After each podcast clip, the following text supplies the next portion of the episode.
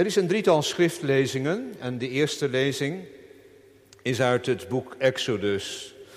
We lezen eerst uit het boek Exodus en vervolgens uit Ezekiel, maar dat noem ik straks nog wel een keer. Eerst uit Exodus, vers 32, hoofdstuk 32 vanaf vers 1 en dan lezen wij tot en met vers 11. Israël is uh, uit Egypte bevrijd door de Rode Zee en ze hebben al heel veel van God ontvangen en ervaren. En dan dit.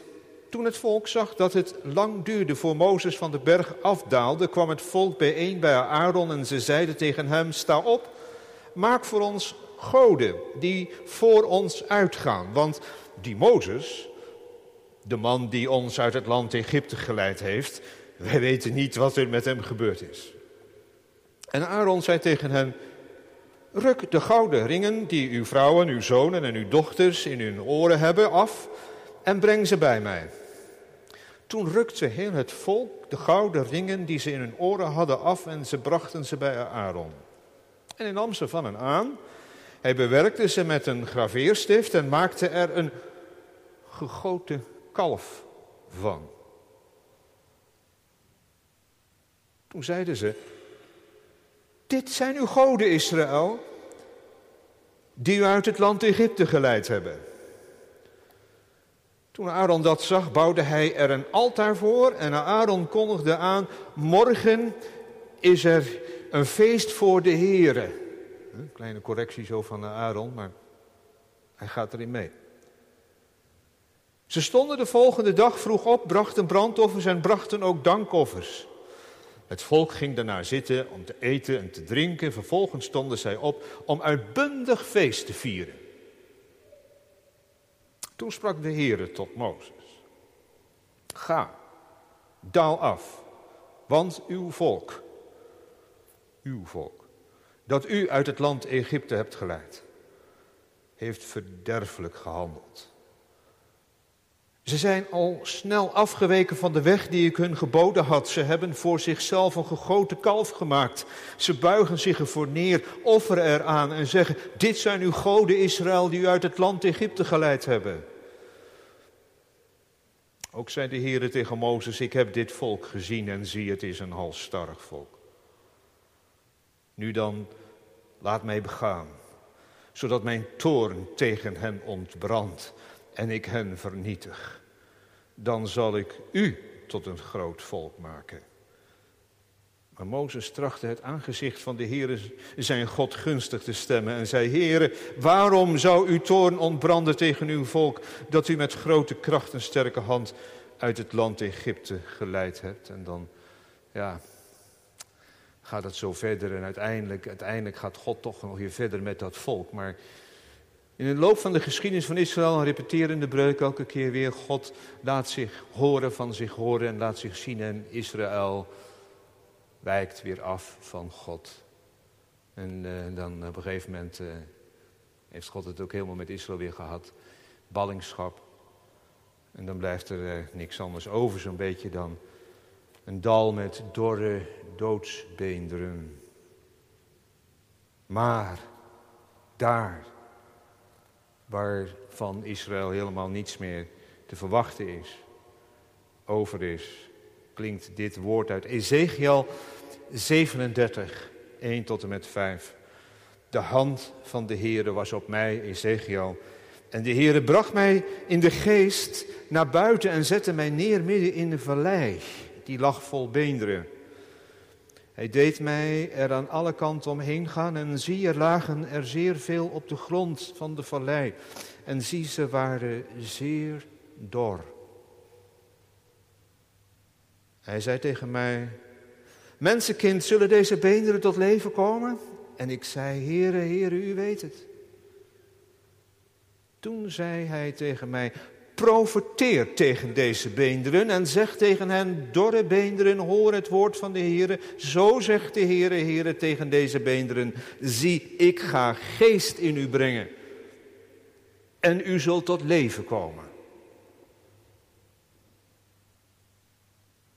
Ik ga geest in u brengen en u zult tot leven komen. Geschiedenis gaat verder. Geschiedenis herhaalt zich. Repeterende breuk. Israël gaat toch weer zo door. En dan, ja, dan komt God met zijn uiterste reddingsmiddel, middelaar Jezus. En er ontstaat een nieuw begin, nieuw testament, nieuw leven. Een gemeente wordt gesticht en die gemeente die eh, zijn het tot eer en lof van God. En dan blijkt dat ook zomaar een gemeente. Nou, we zullen het lezen. Everse, of uh, Openbaringen 3. Het is een van de preken in de serie van Openbaringen. En ik heb me daaraan uh, ja, gecommitteerd om deze brieven met u te lezen. En met jullie te overdenken. Openbaringen 3 en is nu hoofdstuk 3 aan de beurt, zo gezegd. En schrijf aan de engel van de gemeente in Sardis. Dit zegt hij die de zeven geesten van God heeft en de zeven sterren. Ik ken uw werken en weet dat u de naam hebt, dat u leeft, maar u bent dood. Wees waakzaam en versterk het overige dat dreigt te sterven, want ik heb uw werken niet vol bevonden voor God. Bedenk dan hoe u het hebt ontvangen en gehoord en houd het vast en bekeer u. Als u dan niet waakzaam bent, zal ik bij u komen als een dief. En u zult beslist niet weten op welk uur ik bij u zal komen. Maar u hebt ook in Sardis enkele personen die hun kleren niet bevlekt hebben en zij zullen met mij wandelen in witte kleren, omdat zij het waard zijn. Wie overwint, zal bekleed worden met witte kleren en ik zal zijn naam beslist niet uitwissen uit het boek des levens, maar ik zal zijn naam beleiden voor mijn vader en voor zijn engelen.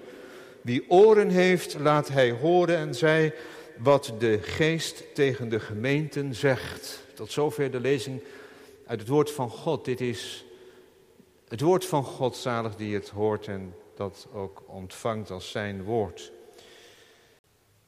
Gemeente van onze Heer Jezus Christus, hier en thuis of waar u ook bent. Ik weet niet hoeveel tijd er tussen gezeten heeft, maar ik denk dat hij eh, er wel mee gezeten heeft. Dat hij die brief ontving, die engel, zo gezegd, die voorganger van de gemeente van Sardis. En het moment dat hij die moest gaan voorlezen in de gemeente. Want zo ging dat. Brieven kwamen bij die voorganger en die voorganger, nou of het dan via de kerkenraad ging, dat weet ik natuurlijk niet, want dat was er misschien allemaal niet zo. Maar in elk geval, hij staat er nu voor. En uh, ik kan me voorstellen dat hij dat ook heel spannend vond. Ik vind het ook spannend. Want het is me nogal een brief. En er zijn nog steeds stukjes in die brief waar ik heel veel moeite mee heb, die ik niet goed kan, kan, kan uitleggen. Maar goed, laten we, laten we horen wat, wat hier de geest tegen de gemeente ook hier vanmorgen zegt, hier vanmiddag zegt. En schrijf aan de engel van de gemeente van Sardis of in Sardis. Dat is een opdracht van de afzender, dat is de verhoogde Jezus Christus zelf aan de rechterhand van God, die aan Johannes de opdracht geeft, Johannes op Patmos, deze brief te schrijven. Dit zegt hij die de zeven geesten van God heeft. Zeg maar de volheid van de geest van God, de zeven geesten van God, alles wat van God is, zijn hele heilige geest, in zijn volmaaktheid. En de zeven sterren, dat zijn de zeven gemeenten, die hier in openbaringen worden genoemd en eigenlijk een beeld voor de hele kerk. Ik ken uw werken en weet dat u de naam hebt dat u leeft, maar u bent dood.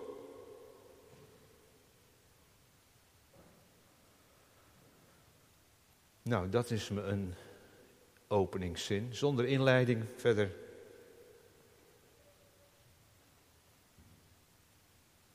Wat moeten we hiermee? Oh, is, uh, is het adres wel goed? Dat zou je ook kunnen vragen, misschien dat hij zich dat ook heeft afgevraagd. Klopt dat wel? Sardis, ja, dat klopt. Sardis. Sardis, lang geleden een gemeente in Klein-Azië, tegenwoordige Turkije, met de naam van Sart nu. En ver daarvoor nog, voor deze tijd, zo'n 500 jaar voor Christus, een bloeiende stad. Een stad, een uitgangsstad, een stad waar zelfs goud gevonden werd. Een stad waar koning Kreusus een paleis had gebouwd. Een koning bekend om zijn extravagante rijkdom. En uh, ja, maar die rijkdom in Sardis had op de een of andere manier hun ook wat in dommelen. Niet meer zo scherp gemaakt, ze hoefden er niet meer zo voor te gaan. Het kwam allemaal vanzelf. Het goud, de wilde, de welvaart.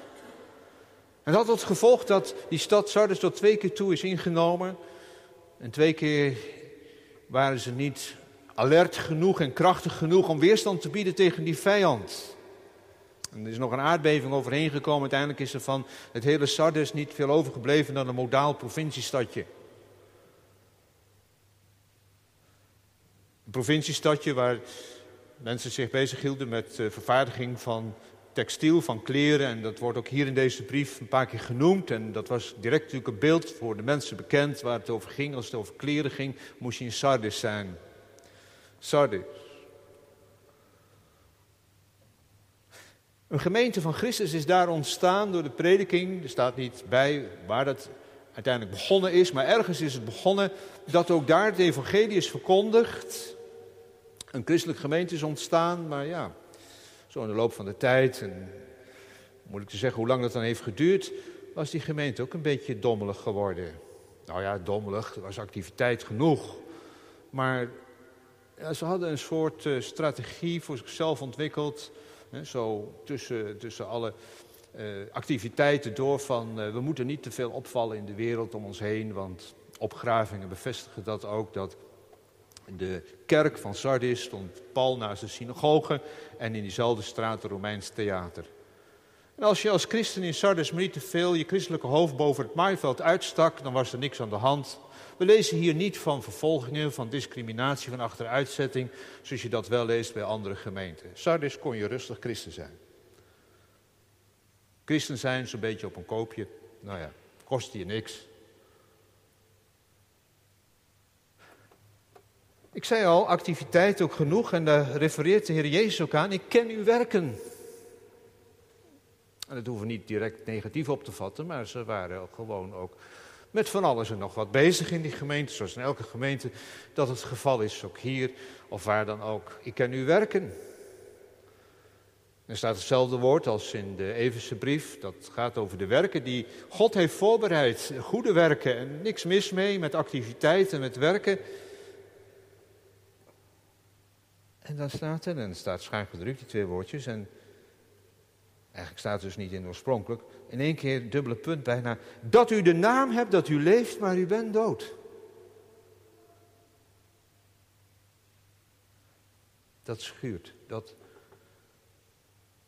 dat roept weerstand op. Dat uh, doet het hier ook als uh, deze woorden zo tot ons komen. En ik zeg het hier vanmiddag, u hebt de naam dat u leeft, maar u bent dood. En terwijl ik dat zeg, ben ik ook hoorder van deze boodschap. Ik ook. Want het is het woord van God. Want we kunnen niet ons eigen briefje uitzoeken. Dat zou mooi zijn. Ik zei het al van, nou ja, als je dan een tekst eh, kunt kiezen, zelf kunt kiezen, dan denk je, ja, dit is wel een hele heftige. Laat ik die maar even laten liggen.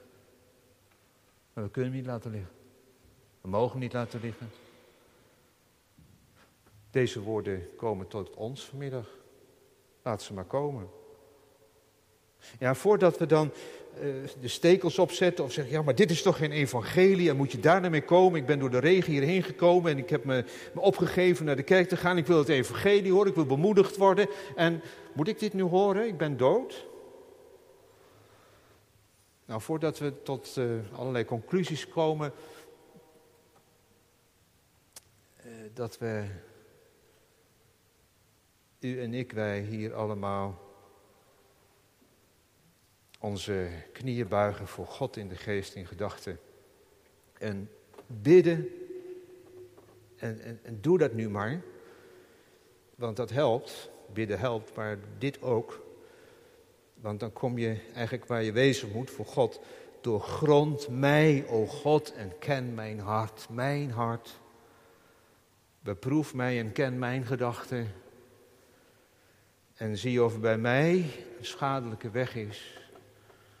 En leid mij op de eeuwige weg. Niet om daarin te blijven steken, maar uh, het is wel belangrijk dat we daar doorheen gaan. Dit gebed. Wij allemaal.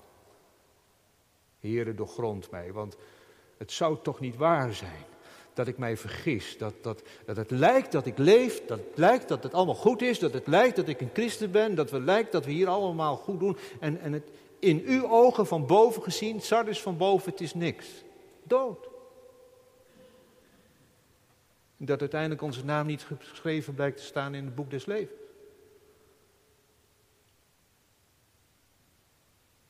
Heb je het al gebeden? Doorgrond mij, o God. Ja, die psalm is rijk aan beloften, maar toch ook dit. Dan is het heel moeilijk om precies te zeggen, wat was er dan dood aan? Wat was dan het probleem daar in Sardis? En dat is natuurlijk een beetje gissen, maar in het algemeen zou je kunnen zeggen, geestelijk dood ben je als je denkt dat de genade zo'n beetje uh, vanzelfsprekend is. Natuurlijk, wij zijn van de kerk, wij zijn christen, wij zijn van Sardis. Bij welke gemeente hoor je? Van Sardis. Oh, dat is een mooie gemeente. Intussen zelfgenoegzaamheid, zelfingenomenheid, vanzelfsprekendheid van de genade. Ja, dat kan zomaar die analyse opleveren en die conclusie, je bent dood als de genade een vanzelfsprekend goedje is geworden, ook voor ons. Daar bedoel ik mee dat de verwondering eruit is en dat het vanzelfsprekend is dat je, nou je hoort bij die kerk en je bent de christen en je gaat dit en dat doen en je, en je volgt Jezus. Nou, ik denk dat elke jongere van 14, 15 jaar, die zijn ook wat jongeren, en misschien ook jongeren of ouderen, het eh, best wel aanvoelt dat het niet zomaar is dat jij gelooft. Dat je vader en moeder geloven, dat is prachtig.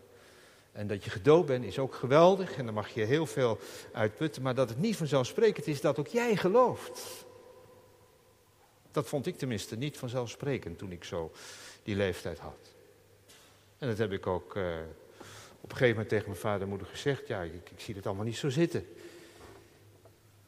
Dat je ook zelf gaat geloven, dat is niet zomaar. Maar dat is van de Heilige Geest. Dat ik ga geloven dat ik leer bidden, ook voor mij. O God, zie mij aan en, en kom ook in mijn hart.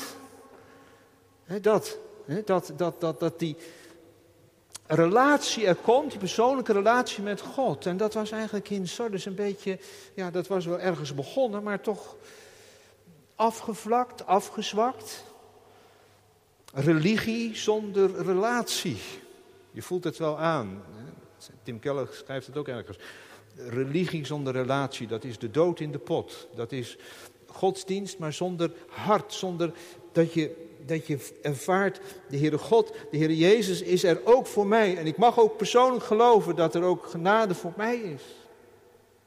Dat is niet een hoofdstuk dat we uh, uit de oude doos uh, opdiepen en dat je dat dan bekering noemt en zo en wedergeboorte, dat dat niet meer nodig zou zijn. Nou, in Sardis was dat, was dat allemaal vanzelfsprekend geworden. De genade was niet meer amazing, niet meer tot verwondering. Nou, wat moet je hier dan mee? Eigenlijk zoiets als het volk Israël, bevrijd uit Egypte, maar God een verre stip geworden al heel snel en ze konden er eigenlijk niks meer mee dan een gouden kalf maken. En dan zegt God, uh, je snapt toch wel dat ik dat niet kan accepteren. Laat mij begaan dat ik hem verdelg en hun naam onder de hemel uitwis. En later bij Ezekiel ook dood. Dan dit, dit. Ik, ik verbaas me telkens weer als ik het weer lees, als ik er weer over nadenk, dat tegen deze mensen in Sardis en iedereen die zich daar ook ja, in, in erkent en moet beleiden, ik heb het niet van mezelf, wees waakzaam. Je kunt ook vertalen, word wakker. Doden, als je een beetje goed nadenkt, zeggen, die kunnen toch niet luisteren, die horen niks. Doden, als je dood bent hoor je niks. Maar, maar toch, hier wees waakzaam. Er klinkt een stem, zoals in Ezekiel, die profetie, dat hier mensen die het leven kennelijk lijken te hebben, maar in wezen niet hebben, toch opgeroepen te worden om wakker te worden. Ontwaakt u die slaapt en staat op uit de doden en Christus zal over je lichten. Een wake-up call van boven, van Christus zelf. Dat die gemeente wakker wordt. Hoezo wakker worden? Nou, er volgt een aantal woorden, werkwoorden. Wees wakker, word waakzaam, versterk, dat is het tweede werkwoord. En dan bedenk hoe u, uh, hoe u het hebt ontvangen en hebt gehoord en houd het vast, het vierde. En bekeert u het vijfde werkwoord. Maar eerst even dit. Wees waakzaam. En bedenk dan, dan kom ik op het andere stukje even terug, hoe u het hebt ontvangen en hebt gehoord. Ja, ze hadden inderdaad in Sardes Jezus leren kennen. dat mag hiervan uitgaan. En daar wordt hier dan door de, het hoofd van de kerk gezegd: bedenk dan hoe u het hebt gehoord. Denk daar nou nog eens aan terug, lieve mensen. Denk nou toch eens terug hoe je het hebt gehoord. En hoe je het evangelie hebt gehoord. En aan, aan dat moment of aan aan die tijd in je leven dat de Heer Jezus betekenis voor je kreeg. En, dat je die stap deed om beleidenis te doen, of je kind liet dopen, of, of iets anders ontdekte van, van mij. Hoe je het hebt gehoord, dat, dat het eigenlijk van jezelf helemaal niet erin zat, maar dat ik ben gekomen in jouw leven en, en heb gezegd, ik ben jouw God, ik ben jouw heiland. Dat, bedenk dat, ga daar eens naar terug. En word zo weer wakker. Als dat is weggeëpt en als dat weggezakt is, ingezakt is.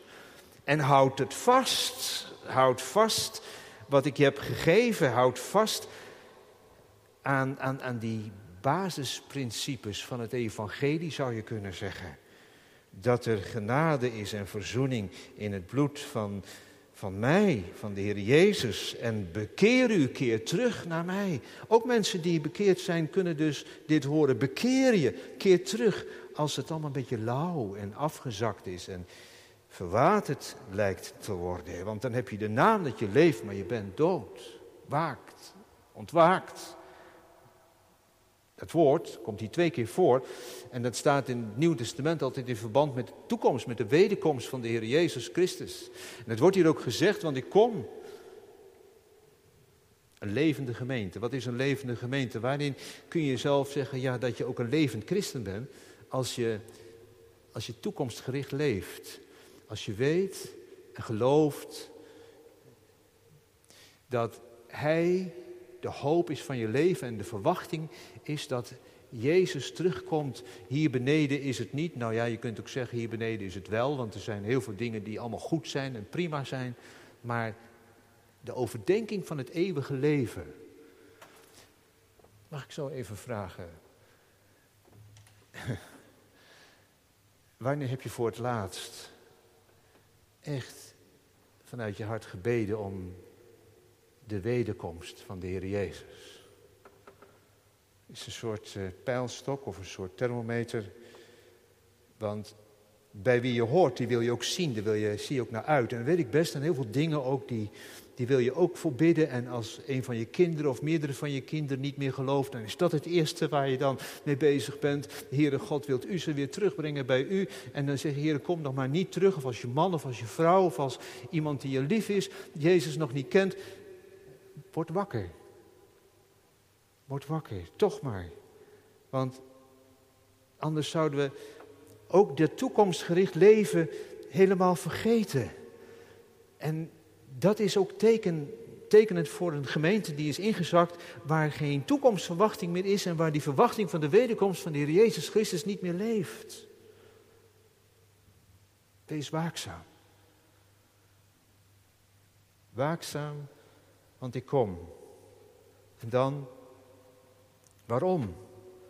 Nou, versterk dan het overige dat dreigt te sterven. Dat is zo'n stukje, in de vertaling is dat heel moeilijk, ook vanuit het Grieks heel lastig te vertalen. nieuwe vertaling vertaalt het zo, dat je je, als het ware, je eigen kracht, in je kracht moet zoeken in jezelf, om, om jezelf nog te versterken. En ik denk dat het helemaal een goede vertaling is. Ik laat het even voor wat het is. Ik denk dat het hier meer gaat om wakker worden, zelf de hoop weer vinden, om ook andere mensen daarin te laten delen. Dat er ook iets weer van ons gaat uitstralen naar anderen toe. En dat we bij van spreken geen cursus nodig hebben en geen commissies nodig hebben die ons een verlangen in ons hart geven om het evangelie ook met anderen te delen. En ik zie dat maar heel breed missionair, eh, mensen binnen de gemeente en buiten de gemeente, om te versterken wat dreigt te sterven. Wat zwak is, wat twijfelt is, waar, mensen ook in, in de tijd waarin we nu leven, soms ook de weg kwijt zijn, of in coronatijd nu. Ja, zeggen, is het eigenlijk wel wat met die kerk? En Word wakker dat wij hier ook mensen om ons heen kunnen opwekken en versterken om, om door te gaan, om vast te houden, om liefde te geven, iets uit te stralen, om een aangenaam mens voor iemand anders te zijn, om in de gemeente ook de liefde te laten zien en te laten bloeien, dat de gemeente een levende gemeente is, een gemeente in verwachting, maar ook een gemeente waar oog is voor elkaar. Versterkt het zwakke. En dat alleen zo gemeente zijn als we ook daarvoor oog hebben en daarvoor wakker worden. En zo onze werken vol worden bij God. En dat is ook zo'n zinnetje, heb ik heel lang over nagedacht. ik ben er nog niet helemaal uit, maar ik ben er wel een beetje uit. Er staat dat uw werken niet vol worden zo God, voor God. En ik heb zitten denken, hoe is dat nou met mijn werk? Is dat nou wel vol voor God? En kan het ermee door bij God? Dat preken en dat andere dingen wat ik allemaal doe en zo. En ik kwam tot de conclusie, nee dus. Nou, is het dan negatief? Je hoeft er niet altijd negatief over jezelf te zijn, maar vol voor God, wat is dat? Nou, ik kwam er niet uit totdat ik las in de Colossensebrief. En dat lees ik dan maar voor, dat heeft mij geholpen om hier ook uit te komen. Want er staat in de Colossensebrief, ik lees het even, Colossense 2, want in Hem, in Jezus, woont al de volheid van God lichamelijk. En u bent volmaakt geworden in Hem. En toen ik dat las, toen dacht ik, ja, dit is het. Hè. Uh, ik zit te tobben van, uh, is het allemaal niet uh, te kort en te smal? En dan zegt de Bijbel het ook nog een keer, dat uw werken niet vol zijn voor God, maar in Christus mag je geloven dat je volmaakt bent in Hem. En dat is ons houvast, toch? Word wakker. Laat het ook andere mensen weten waar je hoop is. Verwacht de Heer Jezus. Bekeer je. Om zo ook je oog en je hart georiënteerd te hebben op Hem, op de Heer Jezus Christus. En een soortgelijke tekst vind je ook in de Korinthebrief. En dat, dat spreekt me ook altijd weer aan in 1 Korinthe uh, 1. Er staat in vers 30. Er staan deze woorden. Maar uit hem bent u in Christus Jezus, die voor ons geworden is, voor ons geworden is, wijsheid van God en gerechtigheid en heiliging en verlossing. Nou, dat is het meest bevrijde van het evangelie, hè, wat voor ons te kort en te smal is. En ik moet meer bidden en ik moet meer zus en ik moet meer zo en misschien nog meer missionair zijn. Nee, niks van dat alles. We gaan elkaar niet nog een keer nog meer oppeppen en nog meer pushen om nog meer te doen. Maar we, wens, we laten elkaar Jezus zien. En wat was het probleem in Sardis? Dat de genade van God vanzelfsprekend was geworden. Dat er geen verwachting meer was van de toekomst. En dat ze zich los hadden gezongen van de Heer Jezus. Je kunt je in een bedrijf loszingen van een bedrijf. Als je niet meer het gevoel hebt van dat het bedrijf nog relevant voor je is Of dat de plek waar je werkt nog relevant voor je is. En de hele context waarin je leeft nog relevant voor je is. En je kunt in de kerk ook het gevoel hebben dat het allemaal niet meer relevant is. Waar doe ik het eigenlijk nog voor? Waar zitten we hier voor? En dan, dan missen we de relevantie. Nou, een wake-up call, om weer wakker te worden, om de relevantie weer te zien. Om te zeggen, ja, het gaat ergens over. En waar gaat het dan over? Het gaat over de Heer Jezus. Het gaat erover dat, dat we ons leven in Hem vinden, onze identiteit in Hem. En dat vasthouden. En dan kan er een heleboel mis zijn, kan er een heleboel gebrekkig zijn, maar dat houden we vast. En dat is onze toekomst. En dat is onze verwachting, dat is mijn verwachting. Christus, in mij ben jij volmaakt. En zijn je werken vol voor God. Nou, dat is dat eerste gedeelte van een levende gemeente. En dan volgt hier ook op die rijke belofte. Na die scherpe analyse volgt die rijke belofte. Want er zijn in de gemeente van Sardes ook stille. Die hoor je niet. Die bewegen zich niet. Die roeren zich niet. Dat zijn mensen die. Enkele personen staan er die hun kleren niet bevlekt hebben. En dat kun je opvatten van mensen die dus zich niet hebben eh, laten uh, ja, meenemen door uh, seksuele immoraliteit. Maar ik denk niet dat het alleen daarover gaat. Ik denk dat het wat breder moet gezien worden. Dat ze hun kleren niet bevlekt hebben in die zin dat ze niet meegegaan zijn met de trend van de tijd. He, met de algemene tendens. En in zijn boekje, dat is de titel een aan, aansprekelijk evangelie. Nee, hoe zegt dat ook weer? Wat is het van... moet ik het even kijken wat... Tim Keller zegt, een aantrekkelijk evangelie uh, naar een nieuwe ontmoeting met de westerse cultuur. Daar schrijft hij dat wij heel makkelijk ons kunnen laten meenemen door de geest van de tijd. En wat is de geest van de tijd? Dat noemt hij twee dingen. Dat is dat je trouw bent aan jezelf. Hè? Dat, dat hoor je overal. Je moet trouw zijn aan jezelf. Maar zegt hij, nee, blijf trouw aan Christus. En een ander punt, wat je ook in deze tijd heel veel hoort, en waarin je ook meegenomen kunt worden, en waardoor je kleren, hè, waar je geestelijke kleren als het ware bezoedeld kunnen worden, leef zoals je zelf wilt. Hm? Leef zoals je zelf wilt. Je moet vooral doen wat jij zelf wilt en wat jij goed voelt. Wat bij jou goed voelt, dat is ook goed. Nee, zegt Tim, Tim Keller, Jezus Christus leven. En dan noemt hij dat een tegencatechese.